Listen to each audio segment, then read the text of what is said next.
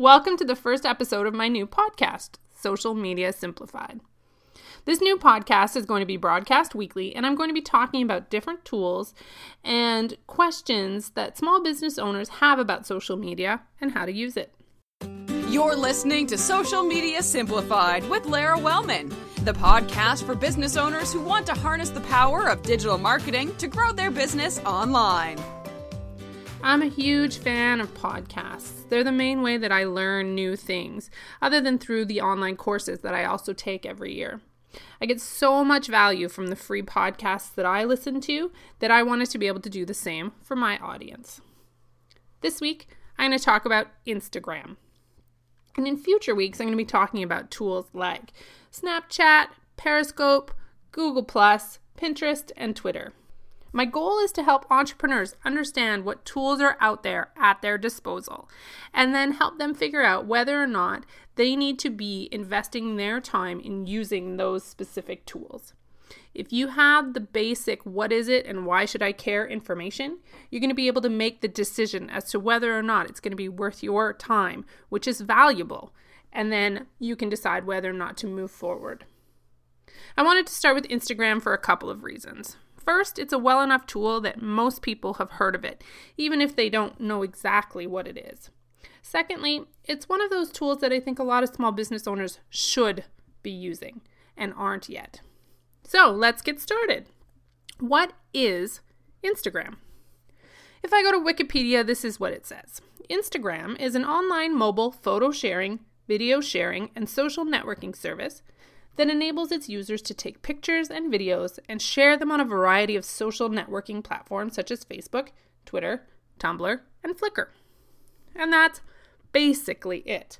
You can share photos and you can share short 12 second videos on Instagram, and the people who follow your feeds will see them.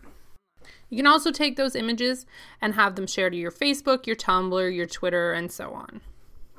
They're presented in a feed for Instagram users in chronological order, and people can like the photos or videos or leave a comment.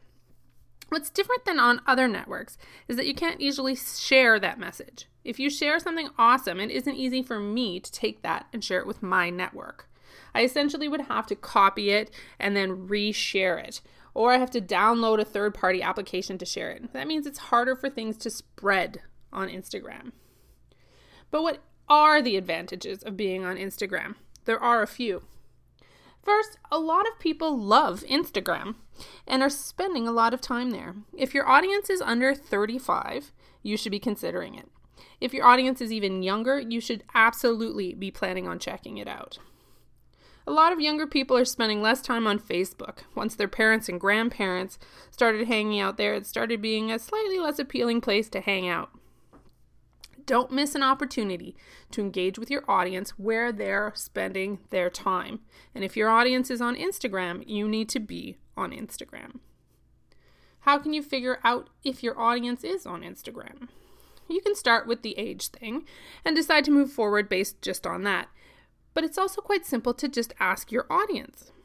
Post a question on your Facebook page, or ask a handful of your customers when you see them in person or are talking to them on the phone.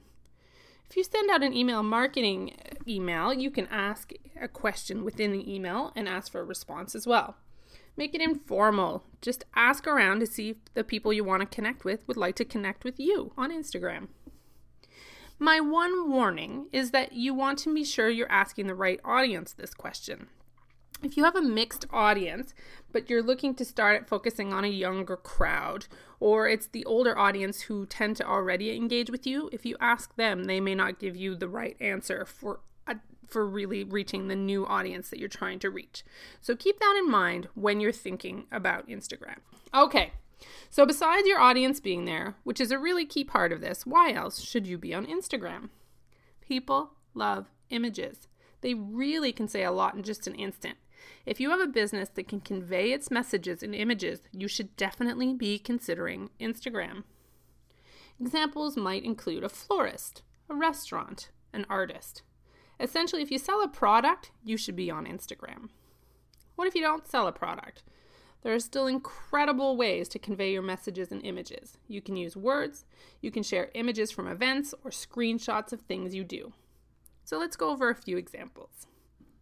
Kids in the Capital is a blog that I own, and it's all about things you can see and do with your kids in the national capital area. We don't have a product, but we know what our audience likes. They like to feel like they're in a community of parents. They like content about kids. They like to see what people are doing with their kids. That means our Instagram account should have content showing things we're doing with our kids activities, parks, museums, camps. It means that we should be sharing things like what we're making for our kids to eat, what silly outfits they're wearing, or what thing they got up to that we can't believe they did. Maybe like cutting their own hair. We can also share fun craft ideas and photos from our most recent blog posts. I'm going to share in a little bit how you can then link to your blog post because it's not as straightforward as it is on most other channels. Let's use another example. Let's say you're a printer. How can you use Instagram? You want people to know what kind of products you produce and how they can be helpful. Share images of, sh- of finished products and how they're used. Instagram has a lot of space for accompanying content, so don't feel like you can only write a line. Write more. Tell us why this is important, why we might want to have something similar created. Tell the story of turnaround times and exciting launches. Include links to the clients and celebrate their wins with your audience. It becomes a community experience. Now, what I'm going to do is I'm going to share a few tips for using Instagram because there are some limitations. First, as I mentioned briefly before, links aren't as straightforward as you would think because they aren't clickable. If you put a link in your Instagram post, you'll be able to see the words, but nothing there is clickable. This is frustrating because as a business owner, you want to be able to link to a product you're talking about or push people through to a call to action. The first thing to remember is that Instagram isn't about selling and it's more about building community. When you're using it, think of it as a way to build relationships and have people get to know you. But there is a way to get around the no links thing, and that is to put it in your bio. Instead of always having the link in your bio going to the front page of your website, you can change it up whenever you want. New blog post, put the up the image from your blog post as your Instagram post, describe the post, and then tell people to grab the link in your bio. Same with a specific product or if you want them to sign up for your newsletter or your webinar. People expect this on Instagram. So you know that even though it's an extra step, if they really want to do it, they're going to know they're going to have to go to the bio to get the link. You're probably not going to get the same conversions on Instagram as you would on other channels, but these click throughs are the really good quality ones. If they took the time to click through, you know they're really interested. Next, if people can't share your content, how are more people ever going to be able to find you?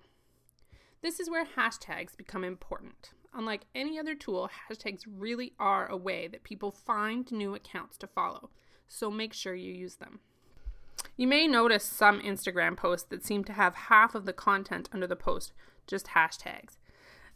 I don't think that that's the right thing to do, but I do think it is fine to have at least four to eight hashtags per post. Not everyone who follows you or likes your post because of the use of hashtags will be great, but again, that's okay. Over time, the quality will come out. What kind of hashtags should you use? Try hashtags that have to do with your city, with your activity that you're talking about, small business. Hashtag entrepreneur, hashtag printing, hashtag kids, hashtag Ottawa. All of those are examples of ways that you can put hashtags into what you're doing. But also look around to see what other people in your industry are doing or in similar industries, and then try to use those hashtags as well. Another thing you can do to get more people knowing about your account is ask other people to tag their friends in your posts. So this works well with contests, but just in general, if you're offering something fun, then you can ask people to tag a friend. Let's say you sell purses. You post a beautiful picture of a bag, and then you describe the bag, and then you say at the end, tag a friend who would love this purse.